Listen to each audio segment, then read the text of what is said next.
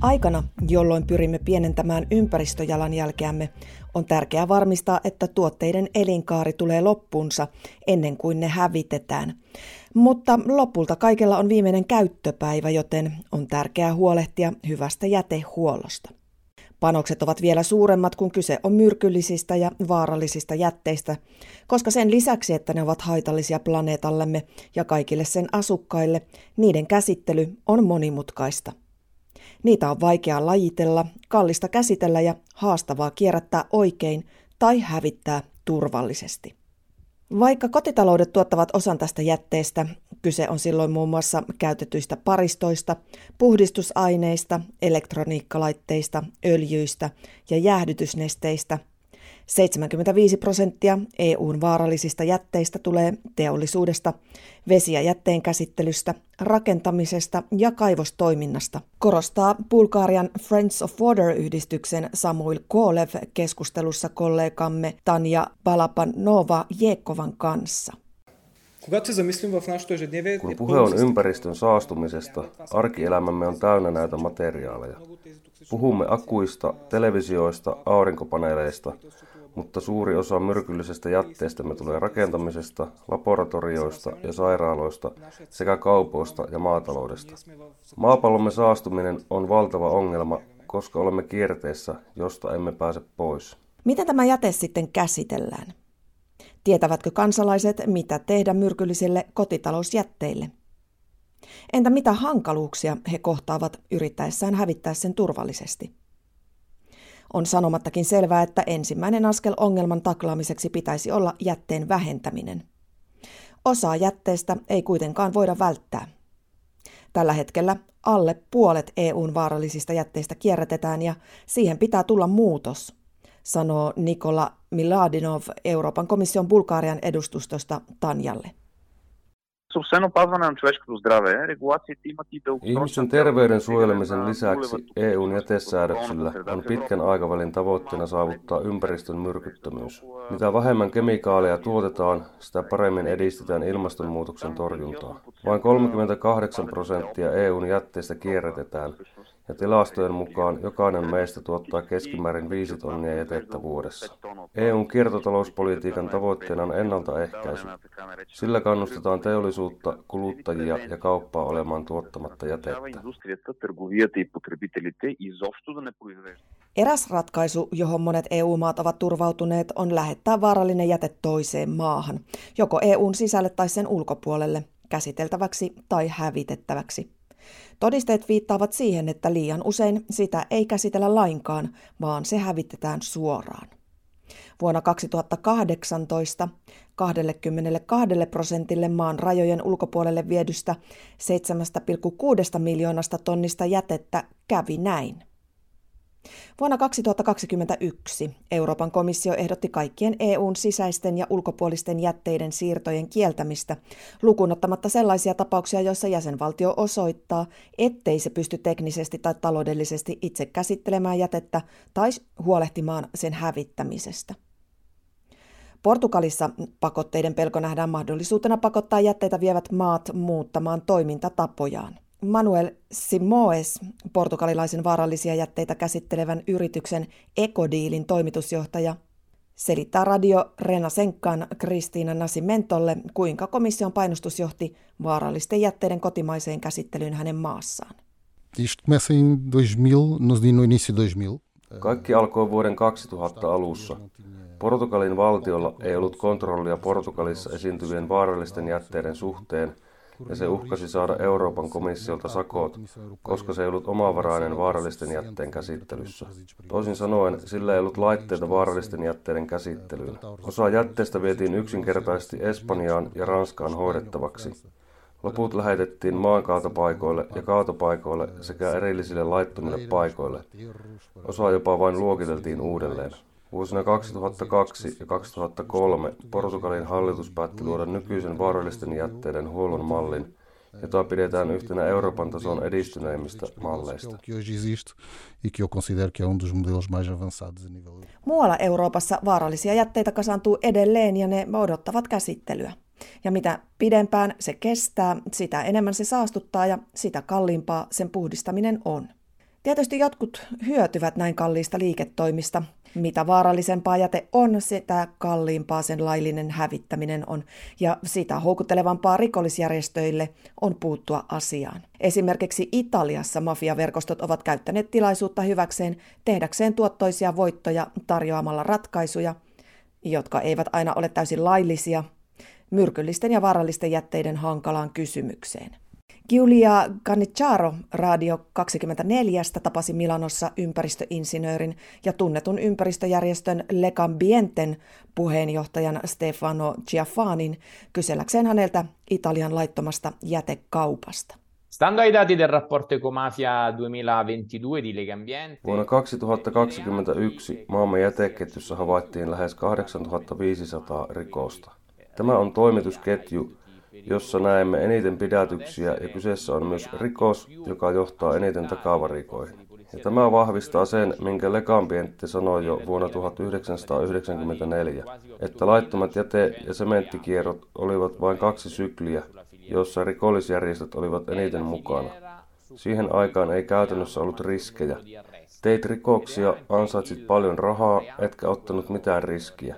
Nykyään valtio pystyy säätelyvälineillään taistelemaan näitä ilmiöitä vastaan, mutta on kuitenkin sanottava, että on olemassa rikollisjärjestöjä ja jätteen kuljettajia, jotka voidaan luokitella sarjarikollisiksi ja jotka usein nousevat esiin eri selvityksissä. Ympäristörikoksen jälkeen asiaan puuttuminen on yksi asia, mutta myös ennaltaehkäisevä toiminta on välttämätöntä. Tämä on kuitenkin helpommin sanottu kuin tehty. Italian parlamentti hyväksyi vuonna 2016 yksimielisesti kansallisen ympäristösuojelulain standardoimaan ennaltaehkäiseviä valvontatoimia koko maassa, mutta täytäntöönpanoasetuksia ei ole vieläkään seitsemän vuoden jälkeen hyväksytty. Tilanne on samankaltainen suuressa osassa unionia. Vaikka jäsenvaltiot ovat siirtäneet EUn uudet tiukemmat vaatimukset osaksi kansallista lainsäädäntöä, ne kohtaavat usein haasteita niiden soveltamisessa, erityisesti vaarallisten jätteiden jäljitettävyyden ja erilaisten jätteiden sekoittamiskielon osalta. EUn uudet säännöt ovat kuitenkin johtaneet siihen, että Italiassa on takavarikoitu 2,3 miljoonaa tonnia jätettä vuoden 2021 alun ja heinäkuun 2022 lopun välisenä aikana. Jätteiden laiton kauppa ja laiton hävittäminen aiheuttaa valtavia ympäristövahinkoja, eikä vain Italiassa, vaan koko EU:ssa. Siksi tällaisista rikoksista on määrättävä ankaria seuraamuksia. Usein kova pelote on ainoa tapa saada ihmiset toimimaan oikein, myöntää Tanja Bolte, Slovenian ympäristö-, ilmasto- ja energiaministeriön ympäristöosaston johtaja haastattelussa RTV Slovenian kollegamme Borut Kampusin kanssa. Sakottamisessa on jotain, koska valitettavasti olemme ihmisiä siinä mielessä, että kun olemme joutuneet maksamaan sakon, saatamme ajatella hieman toisin. Joka tapauksessa on myös tärkeää tiedottaa yleisölle, jotta asukkaat tietävät, mitä tehdä jätteilleen. Se on tärkeää meille ja tuleville sukupolville ja tietysti itse luonnolle. On täysin harhaanjohtavaa ajatella, että vaarallisilla jätteillä ei ole vaikutusta luontoon. Sekin on totta, että mitä enemmän valotamme tätä asiaa, sitä enemmän parannuksia näemme. Suomessa kansalaiset saavat tietoa vaarallisen jätteen tunnistamisesta, lajittelemisesta ja keräykseen toimittamisesta sivustoilta vaarallinenjate.fi ja kierrätys.info-sivusto puolestaan auttaa löytämään lähimmän vaarallisen jätteen vastaanottopisteen. Myös oman kunnan kotisivuilta saa lisätietoa aiheesta. Suomen kiertovoima ryn viestintäasiantuntija Kaisa Halme kertoo, että Suomessa kunnilla on tehtävä järjestää vaarallisen jätteen huolto oman kunnan asukkaille. Se, miten, miten kunnat tätä tehtävänsä hoitaa, niin se on kehittynyt tässä viimeisten vuosikymmenten aikana. Eli eri, eri mm, aikakausina on jätelaki säädellyt hiukan eri tavalla niitä velvollisuuksia. Ja tosiaan tämä, tämä vaarallisen jätteen keräämisvastuu alkoi sieltä 80-90-luvulta ja sieltä vuosikymmenten saatossa sitten toiminta on kehittynyt. Ja pääsääntöisesti kaikissa kunnissa vastaanotetaan vaarallisia jätteitä jäteasemilla. Ja yleensä siellä jäteasemilla on henkilökuntaa vastaanottamassa tätä vaarallista jätettä. Mutta sitten jäteasemat on sellaisia, että sinne yleensä asukkaalla pitää olla auto tai joku muu kulkuneuvo, jolla päästä. Eli sinne voi olla etäisyys hyvin pitkä. Ja, ja siitä syystä sitten monissa kunnissa järjestetään tällaisia kiertäviä keräyksiä, eli tempauskeräyksiä kerran tai useamman kerran vuodessa. Eli mennään sinne lähemmäs, missä ihmisiä asuu enemmän, ja, ja tällaisilla ää, niin kuin kiertävillä keräysautoilla sitten vastaanotetaan asukkailta niitä liimoja, maaleja, lakkoja, jäteöljyjä ja muita vaarallisia aineita. Ja sitten ää, nyt etenkin ihan viime vuosina digitalisaation myötä niin on tämmöiset ää, itsekäyttömahdollisuudet parantuneet, eli, eli joissain kunnissa on tällaisia kaappeja tai kontteja, jonne pääsee sitten tämmöisen tunnusluvun saatuaan, niin, niin tota, ihan itse asioimaan ja palauttamaan niitä vaarallisia aineita. Mutta tavallisesti se mm, miehitetty jäteasema on hyvä ratkaisu, koska siellä sitten saa varmuuden siitä, että, että miten niiden jät, vaarallisten jätteiden kanssa toimii. Eli saa vähän neuvontaa siihen omaan jätearkeen. Toivon mukaan, koska tämä on maksutonta asukkaille, tämä vaarallisten jätteiden palauttaminen kiertoon, niin toivon mukaan mahdollisimman moni sitä sitten ymmärtäisi käyttää. Tähän rahoitetaan kyllä siis sillä tavalla, että, että asukkailta saatetaan kerätä esimerkiksi tällaista jätehuollon perusmaksua, ja sillä perusmaksulla saa tiettyjä palveluita, ja tämä vaarallisen jätteen huolto on yksi niistä palveluista. Tai sitten että se ähm, jätelaitos on muuten organisoinut sen toiminnan niin, että, että se on asukkaalle maksutonta se vaarallisen jätteen huolto. Ähm, se, mihin ne päätyy, niin kunta tosiaan mm, hankkii julkisena hankintana, kilpailuttaa näitä alan toimijoita, joilla on siis vaarallisen jätteen käsittelyä.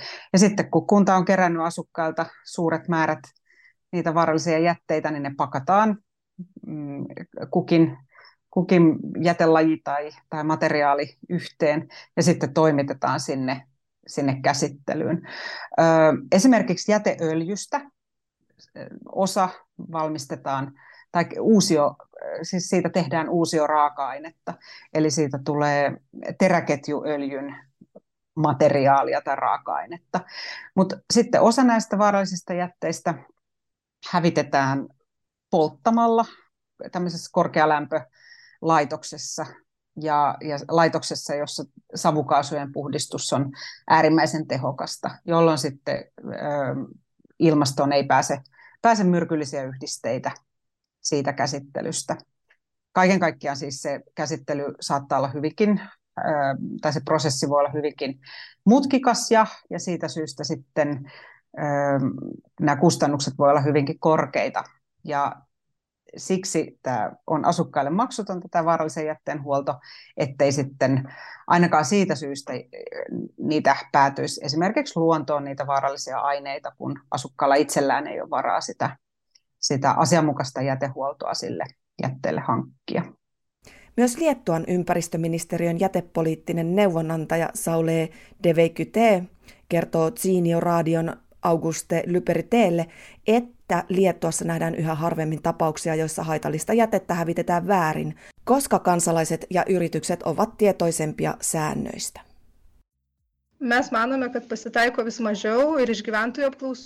Ajoittain tekemiemme kyselyjen perusteella voimme nähdä, että kiinnostus ja tietoisuus ovat todella lisääntymässä. Joskus asukkaat jopa opettavat toisilleen, kuinka toimia ja miten jätteet tulee hävittää oikein. Ja he myös pysäyttävät väärin toimivia.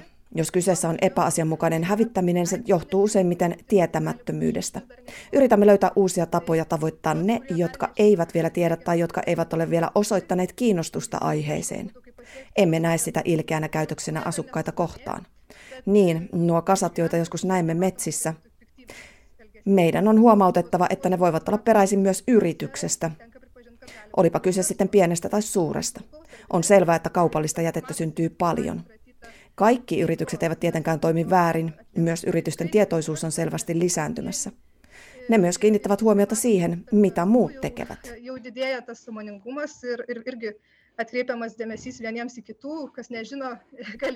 Mutta lisääntyvä tietoisuus turvallisesta jätteiden hävittämisestä kasvattaa väistämättä myös tietoisuuttamme tarpeesta tuottaa vähemmän jätettä. Laima Gublina Jaya Jostasta, latvialaisesta vastuullisia jätehuoltoratkaisuja tarjoavasta yrityksestä, esittelee asiaa kollegoillemme. Meidän on tiedostettava, että tuottamamme jätteen kerääminen ei ole kenenkään muun vastuulla, vaan on meidän velvollisuutemme hävittää se, mitä olemme tuottaneet. Ja voimme muuttaa käyttäytymistämme vaikuttamalla siihen, kuinka paljon jätettä tuotamme. Esimerkiksi olemalla ostamatta tarpeettomia tavaroita tai ostamalla tavaroita, jotka kestävät pidempään kuin muutaman kuukauden ajan. Toisaalta sekä jätehuollon että valtion on tehtävä töitä sen eteen, että jätehuolto sekä jätteen lajittelu ja loppusijoitus on helppoa ja kaikkien saatavilla. Ja myös kauppiailla, jotka tätä jätettä tuottavat, on oma roolinsa. Eli heidän tulee kierrättää kierrätettäviä tavaroita ja antaa niille toinen elämä. Jos yhteiskunnan ensimmäinen askel ongelman taklaamiseksi on tuottaa vähemmän jätettä, tarvitsemme parempia prosesseja, parempia materiaaleja ja parannettua teknologiaa saavuttaaksemme tämän tavoitteen.